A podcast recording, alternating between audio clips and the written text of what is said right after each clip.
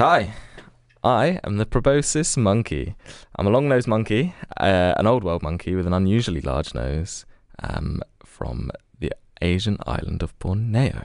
Ooh. The reason people like me is because my nose looks a little bit like a penis. Jack. Hi, I'm Laminaria hyperborea, a species of sea cup that inhabits all of Atlantic up to the Scandinavian regions. I am extremely crucial for nursing and providing shelter for multiple species. And in terms of human users, I've been used for wound adhesions, and vegans make vegan caviar out of me. Kamila. Hi, I'm the Parrotia persica, a Persian ironwood deciduous tree in the family of a closely related witch hazel genus Hamamelis. I'm native to Iran's Caspian region, but I'm also used as an ornamental tree because of my brilliant autumn colour and smooth patterned bark. Lottie. And you're listening to Biologue. Biologue. Whoop, whoop, whoop. Nice. Right, well, we're live. We're live. Hi. Yeah, Hi there. Um, welcome back to Biologue. Uh, all your hosts are here in one room at the same time, which is utterly thrilling. Wow, Mm. this is actually a miracle. Rarity. Look at us go. We're so organized. God, are we? New year, new us. Are we better than ever? yeah, I mean, exams are finally over, Christmas holidays are over, and we have no more excuses as to actually Why? start producing content. It's We so know. true. We know you've really missed us, and, you know, we're back for all 10 of our listeners. So it's February, the end of the month is fast approaching, and uh, since in January we brought you a festive episode, we thought that this month we would bring you a Valentine's love themed episode. So we hope you enjoy it. So interesting news that I actually I think I mean I saw it on a different news engine, but I think this has been picked up by Daily Mail. But basically, Yum. there's these scientists from Southampton University that released uh, this online engine on Valentine's Day uh, that allows you to calculate the probability of finding your potential partner in the whole of the UK's population. Oh. I know. it's, you know, just some- Zero for you, Kamila. hey, I am extremely attractive and extremely easygoing. Modest. Easy going. yeah. I'm such an easygoing person, you know. I definitely just do not have unattainable high standards for all my possible partners whatsoever. Is that one of the one of the inputs for this this calculation? It's yeah, how easygoing are you? No, actually. So this this equation, so it's been calculated. They're using this equation called the Drake equation, which is actually the equation that's used to uh, find the potential alien civilizations that can be out there. Mhm. So originally it was created by Dr. Frank Donald Drake in 1961. And uh, one of the parameters of it, some of the parameters are things like rate of appearance of new stars in our galaxy, so things like mean numbers of planets with usable conditions for life and probability of actual conception of life. And while the equation itself, you know, it's pretty straightforward, all the parameters are out there. The problem is that for a lot of these parameters, we actually have no idea how to calculate them. It's unknown. That's. I feel a like that's kind of a key issue they must be facing. Surely. but, what, but what's really cool is you can go online, and anybody can do this. You can go online and just type in Drake equation calculator, and you can type Yeah. in kind of arbitrary figures. And so, say the probability of life arising, you could say it's, you know, 1%, or you could say it's a billionth of a percent, and you could do that for how many parameters? Is it like 10, 10 parameters? Yeah, I think the overall there's like 10 actual parameters in the equation. Mm. But yeah, Okay. so they're using the same equation to actually estimate how many potential partners are there in UK.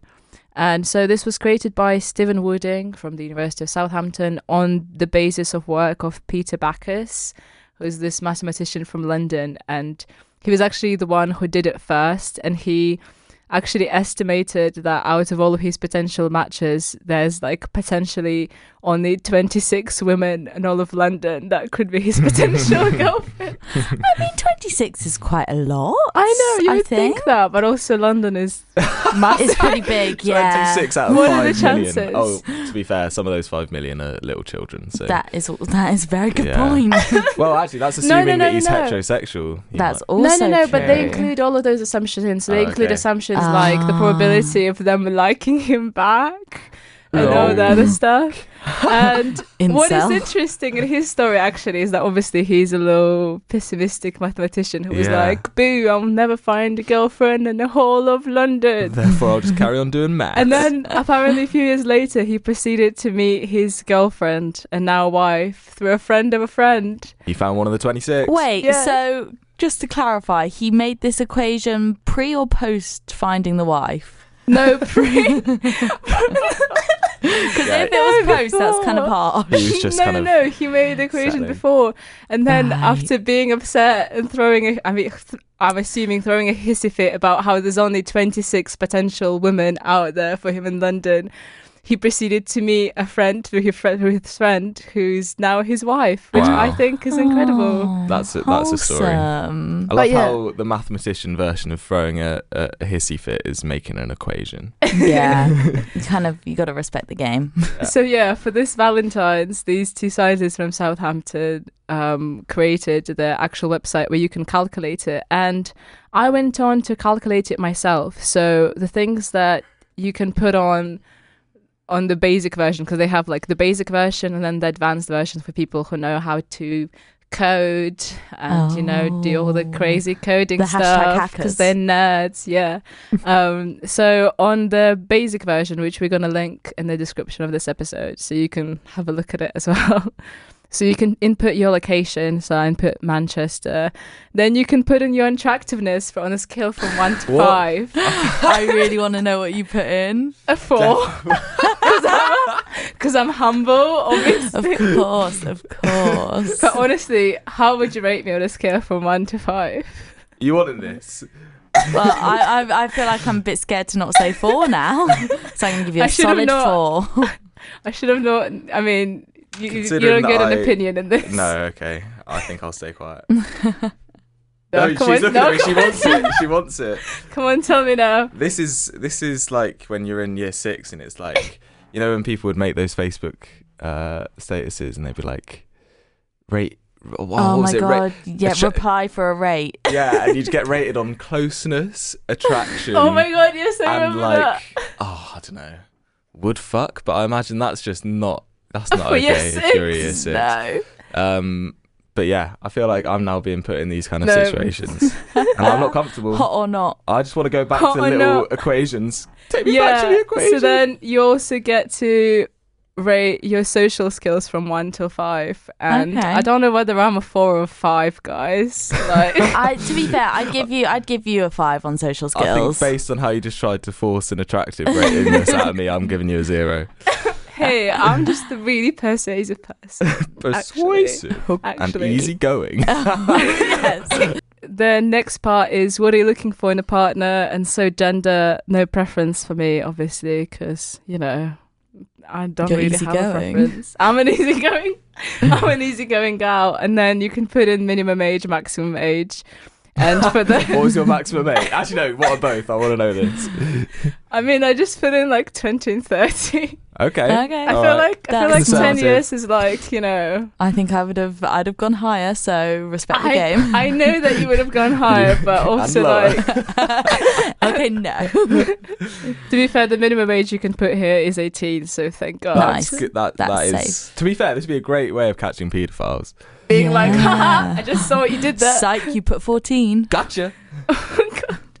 and then the next part, the next question is university educated, and I put yes because I'm a massive snob and a STEM girl. Wait, True. does this increase or decrease your? I think probably decrease. Wow. And then the last one is percentage of people you find attractive. You stand on the street and take a reckon tally chart and I reckon she's gone for like 60. no, I'm actually actually 30. wait. How, how how much do you think I put down? I reckon you've either gone high and gone for 60 or you've gone quite low and gone for like 15. I reckon, do you've, I reckon you've gone for ten percent. I actually put down forty. Forty. that's good. Okay, okay. but but that's like from people twenty to thirty. But I'm also considering everyone, not just like how little men I actually like, but like Okay, so you've got big sample size. I feel Cool. like when you include everyone, the sample size is actually quite alright. hmm That's Um, and so what they told me is that the potential number of wait, no, the potential number of potential partners is thirty-five thousand hundred ninety-six. What? fair. in Manchester. Mate, you're I mean, I think just in all of the UK, and the percentage Ah. chance of finding love is 1.2%, which is, Very as high. they say, is 4.8 times more likely that you'll find. Wait, what? Oh, yeah, it's 4.8 times more likely that I'll find my true love than there being an alien civilization within the thousand light years away from Earth. wow. So, woo! Woo! Congratulations. All is not lost for me, guys. I will love again. I'm happy for you. I'm so happy they've like just made it related to stars again afterwards. Bring it back to the universe. Bring you it know, back. it's all about love, aliens, and The stars perpetual loneliness. exactly. So yeah, and what else was I gonna say about this? Yeah, so in advanced mode you can choose and like mix and match a lot more different parameters. So for Mm. example, you can model this not for UK's population but like for another country. So if you put in like the obviously the data for another country, then you can work it out for I your country. So it doesn't have to be just. UK. But I think I think this is hilarious and if you have free time and you're also single, then have a go, see what number you're gonna get, whether it's gonna be something like me or something worse. To be fair, um, some of the advice that they actually give on their website is they say that to increase your chances of finding love, you should relax your criteria, um, be less picky. Damn. Um, Darn it. and one of the interesting things they actually said is that you should test your potential partners for low negativity threshold thresholds. I what what? I want to know, right? So this is obviously made by a mathematician. Yeah. And they're just saying, right, so these are the parameters. If you if you have lower values, this will increase your chances of finding love. But I'm willing to bet they've had no like psychological uh, Yeah. advice on these No. statements because yeah. I think well to be fair, this one sounds pretty legit. The lower your negativity Yeah, so the low so the low negativity thresholds is basically I think it's the value of like how how quickly after like a fight or an argument you're able to like kind of calm down mm. Oh, okay. like make up and they said that that plays a crucial part in how you actually it's very deal with your partner. So you should test your partners for that. What just by getting them really pissed off. just get them setting the really riled up. and go. The time starts now. Sorry, babe. I just need to test your low negativity threshold right now. I need it for my compatibility.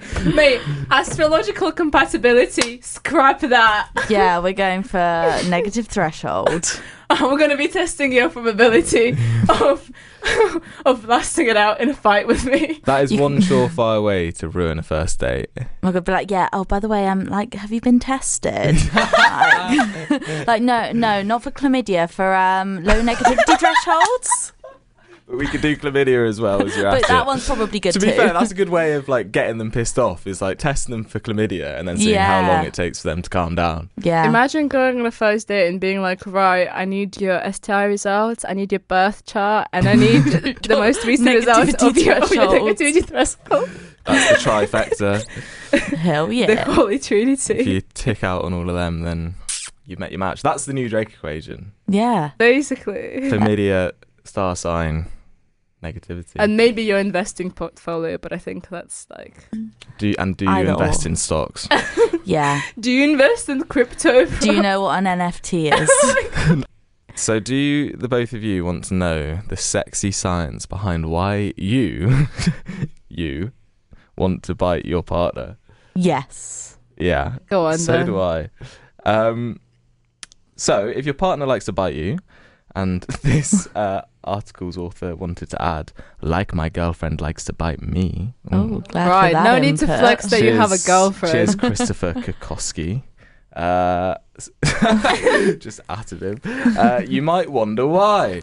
Don't worry, it probably doesn't mean they possess cannibal tendencies. Well, that's good. Like, no, what, no what Army was Hammers. it? Oh my god, yes, I was about to say. I actually went to see Death on the Nile the other day, and I thought it was right. I know there's a lot of controversy because everyone's like an anti-vaxxer or like pro-Israeli or like a cannibal, but it was really good, and I would recommend it. Um, but it did have Armie Hammer in it. Wait, did they know? Oh no, did they not um edit him out? Like, no, did he because he's it? pretty he's a pretty key character. Oh, okay. Don't want to spoil it, but like he's Yeah. kind of important. Did, Okay. did, did he, you know, ah, he did it. Did it. All right. Nobody needs to watch the film anymore. No, That'd to be fair, the book was written in 1937, so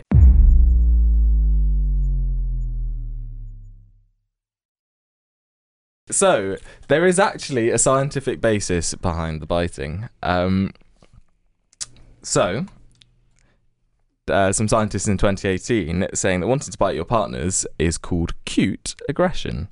Um, they explain that this cute aggression is the urge uh, some people get to squeeze, crush, or bite cute things, albeit without any desire to cause harm. Um, they believe that it serves as a, a bottom up mechanism for regulating overwhelming positive emotions. Ooh. And they posit that evolutionarily, it would not have been adaptive, it would not have been uh, beneficial to become incapacitated by positive feelings in response to a very cute baby who required caretaking. oh, so when you see a baby, and like I just want to like crush its Yeah. feet and Yeah. eat its face. Yeah, that's Oh. exactly it. Although, uh, Eat his face. yeah, when when I read that, I was like, "What the hell? People want to crush babies?" But now I've seen you do that and make those gestures with your hands. I Yeah. realise this cute aggression is a very real phenomenon. Yeah, apparently, isn't it that elephants see that as as like small and cute? Oh. Because oh. I, I think I read somewhere about it about how like in to elephants they potentially get like cute aggression to us because in their eyes we're like really cute and small. See, this I have heard this, and I don't I don't know whether it's fact or cap. I, it sounds like it could be a bit of a myth because, like, how would you how would you test that? Like, how would you? You can't just ask an elephant like, Bruv. "Do you want to crush this baby? Do you want to crush him?" Do you want to That's crush this human? Yeah, I wanna I wanna say maybe there's some kind of like oxytocin um situation. So I looked up elephants and cute aggression to see if they really thought that we were totally adorable.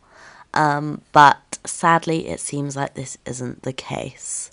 Uh, Leith Meyer, who is the director of the Centre for Veterinary Wildlife Studies and associate professor in veterinary pharmacology at the University of Pretoria, said that when you look at the response of wild elephants to humans, they definitely do not see us as cute. In fact, they see us as a threat. So, you know, they don't love us as much as we thought they did. Um, it's likely that the misconception arose because tamed elephants are used to being around humans and they, quote unquote, preferentially and favourably interact with humans with whom they have a special relationship. Um, so that's nice, I guess. Uh, it's impossible to perform an MRI on an elephant because they have enormous heads um, and also, you know, there's a whole host of other um, reasons it could go very wrong. Um, and so we can't see if there is brain activation in the areas we would normally associate with emotion, and indeed, we don't know whether they experience emotion in the same way. So, whether the same brain activation that we see in humans would also be seen in elephants. Um, so, you know, that at least answers that question, but elephants do not want to squish us in a cute way. It's likely they just want to squish us in a general way. Eusocial insects. So insects that actually form colonies where you know everyone has a particular role that they have to adhere to. So I mean, Like one, one yeah, so ants, bees, one of the wasps, one of the most common ones. So um, they have this thing with foundresses, so with uh, female wasps Okay. that are like the queens that they like. Turns out what they can do is that if they're gonna watch another two queens fight, depending whether one of the queens is like weaker or stronger, depending on them observing it, they will then choose whether they're gonna fight with like another queen, which I think is Oh. insane because it proves that wasps have like I would say like the brain capacity, the mental Fight Club. capacity for fi- for female fight club Hey. um, for actually like understanding and remembering all these like networks and connections with different wasps in their colony, which I think is Crazy. insane. Oh. um, insects or bees rather have m- microbiomes just like we do, and they've got a whole colony of beneficial bacteria that live in their guts and do Wow. lots of good things. And they have identified some scientists. I don't know where, but we can we can find out. Um, Fact check. fact check Fact check. that they found out that there is a particular species of uh, mutualistic bacteria which live in the bee's gut, which aid their memory. I think it's for space, yeah, spatial learning uh, memory. okay. Which I just think it's so crazy that they've managed to isolate this particular bacteria in a bee, which helps them remember things. And supposedly, I mean, I, I imagine this will be involved in stuff like the waggle dance, where the bees are, you know, communicating uh, nest sites or uh, helping other bees navigate through this this dance that they do. Yeah. And the memory of these sites will be aided by these bacteria in their guts, which Oh. I just think is a crazy feat of nature. Yeah. So, in my general Nancy Drew manner, I did a little bit of digging, and this gut bacteria is called Lactobacillus apis and is linked to enhanced memory in bumblebees. It was discovered by scientists from uh, Jiangnan University in China in a collaboration with Queen Mary University of London and the University of Oulu in Finland. The more you know. Another crazy, sexy fact about insects: there are these mites that Oh. practice Oedipal mating. And you might be wondering what Oedipal mating is. I am. I am. Well, basically, mites are haplodiploid, which basically means that Okay. from haploids, so one set of chromosomes, males are born, and uh, from diploid eggs, females are born because they need the both set of the chromosomes. okay. Um, and so basically, what happens is that when a female wants to establish her new colony, she like goes, finds a new place, gives birth to lots of sons because obviously she can't really fertilize them, so she's still Yeah. virgin. She gives birth to lots of them. They like grow. She has sex with them. And then gives birth to daughters Oh. and establishes her colony. Is this some insect That's incest? kind of Freudian yeah, of basically, her. and that's that's why it's called, you know, it, like like Oedipus complex, Oh, Oedipal right. mating. I've seen it. Oh, I thought it was because Oedipus shagged his mum well, and yeah, then I mean gouged that's his own eyes that's out. what it's called after. Oh. Yeah, yeah, yeah. Oh. I was. I was reading about it for my um, essay question. I was just there like a depot, This rings a bell. oh my god. And I was like, surely it's not what I think it is. And then I googled it, and then I was like, oh, yes, it is. They Oh my- literally their sons. so yeah, fun little fact. Oh, wow, that is something that I didn't know and don't know if I needed to know. Yeah. There's some another little Okay. something that I was doing with uh, essay writing stuff was learning about how insects come to make collective decisions. So when you see a big old oh, yeah. swarm of bees or I don't know starlings or whatever it is, even mammals, primates, whatever, how do they come to kind of make a a democratic decision almost? And sometimes you've got like a leader and you know people follow the leader, but actually a lot more than people than than you'd think. It's kind of like a, a democracy within the animal kingdom. And with bees and ants as well, when they're needing to relocate to other nest sites, to other hives, uh, they will send out um, scouts, which will go and have a little look and try and find sites which have good nutrient availability, uh, all that kind of stuff. And then they will kind of these scouts will come and like report back and do Mm. and do if it's the bees they'll do the dance or ants will like send out pheromones or or whatever it is and try and basically persuade the fellow ants and bees. So I think with bees you'll have something like bees. you'll have uh yeah so with the bees you'll have up to 10,000 uh worker bees which they're trying to convince you know this is the place. We got to go here. It's it's a dank It's little uh, crib. And um, so you have this kind of aerial tug of war where all they're just trying to dance. There there's a serious dance off. They're just trying to get people to come to their, their place. And eventually more and more bees will follow one uh, scout and then uh, that'll be their their place which i think is Oh. Just, So just a they really do- cool little part of their So they do like a step up film Literally. dance routine. Yeah. To Being be like, come yo. to my area of the Come to my house." area. It could be the sequel to Bee Movie, presuming Literally. Oh there my isn't god! one It's already. like it's like a Bee Movie step up merger Yeah. oh my Yes. god, crossover. crossover Step episode. back, Marvel Cinematic Universe. We have B a movie. new, a new contender. yeah. Wow, do you know what? There's so many fun insect facts I've learnt today. Mm. I did not know that. I baffles me. It Don't baffles get this me. in your psychology lectures You really don't, believe it or not. Yeah, we can. We can continue Yeah. with the whole sexy times. Yes, yeah. Sexy times. Sexy times. Happy Valentine's Day. It's the Valentine's Day is approaching, and if you're single like me and you don't have anyone to spend Valentine's with, then you should just go away and see your best friend in another country.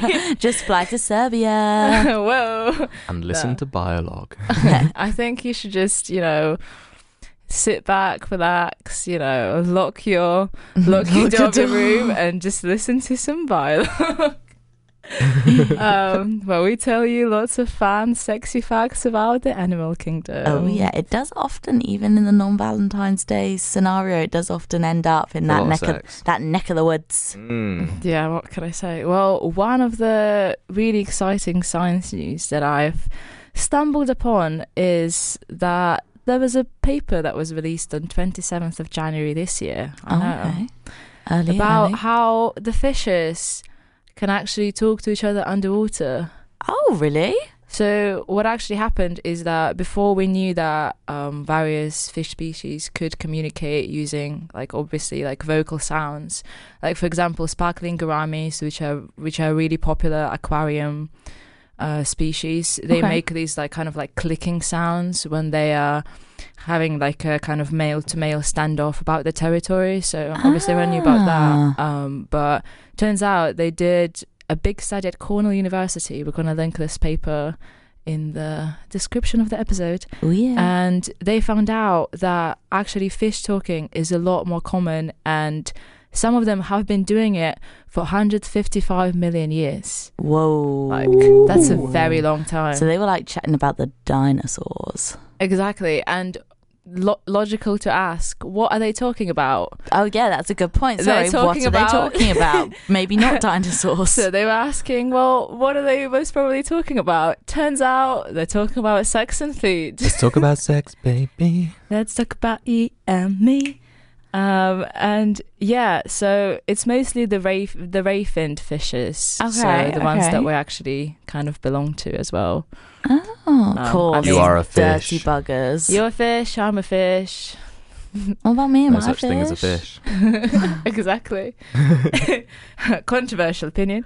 Um, yeah, and they have found that 175 families of fish can actually commu- communicate to each other using sounds, Wow. which I okay. think is insane because now we can research like all the evolutionary like trade-offs of it, Yeah. like what are the mechanisms, how did it evolve, and yeah, I think I think it's just very exciting. That's really cool. That's like um I don't know if you guys are big Phineas and Ferb fans or were as a young child.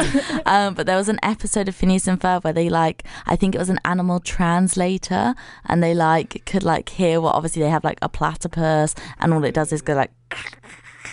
I'm gonna, I'm gonna. I'm gonna Wow. like insert the actual sound there. So what we're trying to say is that SpongeBob SquarePants was actually a biologically Mm. correct cartoon A fungus. and, And a fungus. Phineas and Ferb were right all along. Um, that's so good. Have you heard? Have you seen what the uh, scientist of this paper is called? No way Love was it. He's just called Doctor Bass. um, Dr. Bass. and it's pretty cool because they they through their evolutionary studies have, have seen that uh, it's evolved 33 separate times. Mm. Oh. Urgent evolution. Oh, And, Matt Cobb uh, would be proud. Yeah, in 30,000 35,000 uh, known species. And there's this really cool quote from uh, Dr. Bass. Um, they've they've probably been overlooked because fishes are hardly ever seen, and the science of underwater communication is focused on whales and dolphins. But fishes have voices too. And There's actually Oh, another quote at the bottom by Rice. I don't know. I think it's Professor Rice. I don't know. Um, fish do everything. They breathe air. They fly. They eat anything and everything. At this point, nothing would surprise me about fishes and the sounds that they can make. That's so good. I love fishes that can these do are real- They can be anything they want. Oh, you can be a fish too. I saw elsewhere that uh, so there's three main types of uh, sounds that fish make. One is a purr, another one is a Purr. croak. I don't know what a croak is, but I imagine it just Like- Shall I try and find a croc sound? So- yeah. croak. Croak. And they also pop. Um, uh, most of these sounds are inaudible to humans because they're uh, they're quite low on the uh, on the I was Yeah. going to say the Richter scale, but I think that's, I think that might be earthquakes. Yeah, um, but yeah. It's, wait, so yeah, go. For but also the sound travels different in water, doesn't it? does. So that's probably Probably why you can't hear them because they're not in the That'll bloody do water. it. That'll do Well, it. yeah, I Yeah. mean, the sounds work so different underwater. I remember always trying to like sing or say words Oh underwater my God, when you're like Mm. swimming with your friends, and it would just be like, wow, why doesn't it And work? And then you'd be like, why can they do it in Scooby Doo? Why can they do it in H2O? And why can't I do it? Did you watch a lot of Nickelodeon as a kid? Yeah. Yeah. Yeah, I did. um, so there's this there's this uh, couple of fishes. Um, I'm going to try and pronounce them: Petrocephalus belayi and the Pollimyrus isidori, Mm. who make hooting and popping sounds uh, at frequencies below one kilohertz when they're uh, in aggressive, uh, aggressive, aggressive interactions. And then there is a, a plain fin midman ship, which hums to lure females to their den and grunts and growls when protecting their territory. Oh, I don't know if that's a good or bad use of the word lure, but Yeah, I it's a um, bit- that's really interesting. I feel like. Sounds a bit fishy to me. Uh, so, do you guys want to hear about the um, what happens to your brain when you fall in love? I, I- would. I wouldn't know because I'm not in love. well, here's what would happen if you were. Um, so there's these two scientists um, called Dr. Um, Aron and Dr. Brown, and they have been Doctor Who. Doctor Nah, get out. That was so bad. I'm so I I sincerely apologize to everyone involved. That was so bad. I feel like that's not your first bad pun of the Yeah, episode that is your either. first strike. No, That's your second Well, strike. Probably that's it. Yeah. You're out. what are you gonna do? You're out, man. Um, this podcast would be nothing without me and my promotions. she is a PR queen. uh, Tinder, watch out. I've Um, they conducted a study where they got uh, participants, who I believe were students, to look at their partners and then similar looking, like somebody who looked similar. Um, and then they studied their brains to show how quote unquote smitten they were. Um, so the first thing they found was that their reward centers lit up as dopamine coursed through their brains. Um, and Aron said that if you've recently fallen in love with someone, looking at their picture shows activation in these key areas, the same areas that respond to cocaine. Ooh. So that's kind of spicy. Spicy. Ooh. Yeah. Um, and so that is uh, the dopamine reward pathway. It also activates the serotonin um, pathway. So apparently, falling head over heels in love decreases your serotonin levels, but in a way that helps regulate your mood. So if you're going a bit like nutty, so the example they've used here is like if you're compulsively checking your phone for, I think this was like in 2006 or 7 this study. So they say if you're compulsively checking your phone for a text message from your crush then Oh, that's wow. a dip in your serotonin. Um, so do with that what you will. Um, and they're even saying that it tampers with your appetite. So that's why you can lose your appetite or get the nervous jitters or instead eat your feelings. Um, and basically they kind of describe it as like the love being like you're waiting for your next hit of a drug um, so they're taking it pretty Ah. seriously as it goes but then what i wanted to discuss with you so there's also like oxytocin which is the cuddle hormone which Mhm. um you know it's it does what it says on the tin really you know you have sweet affection and it's released. But basically, this one girl was like, I can't sleep at night. Like, I'm so in love. Like, it's ruining my life.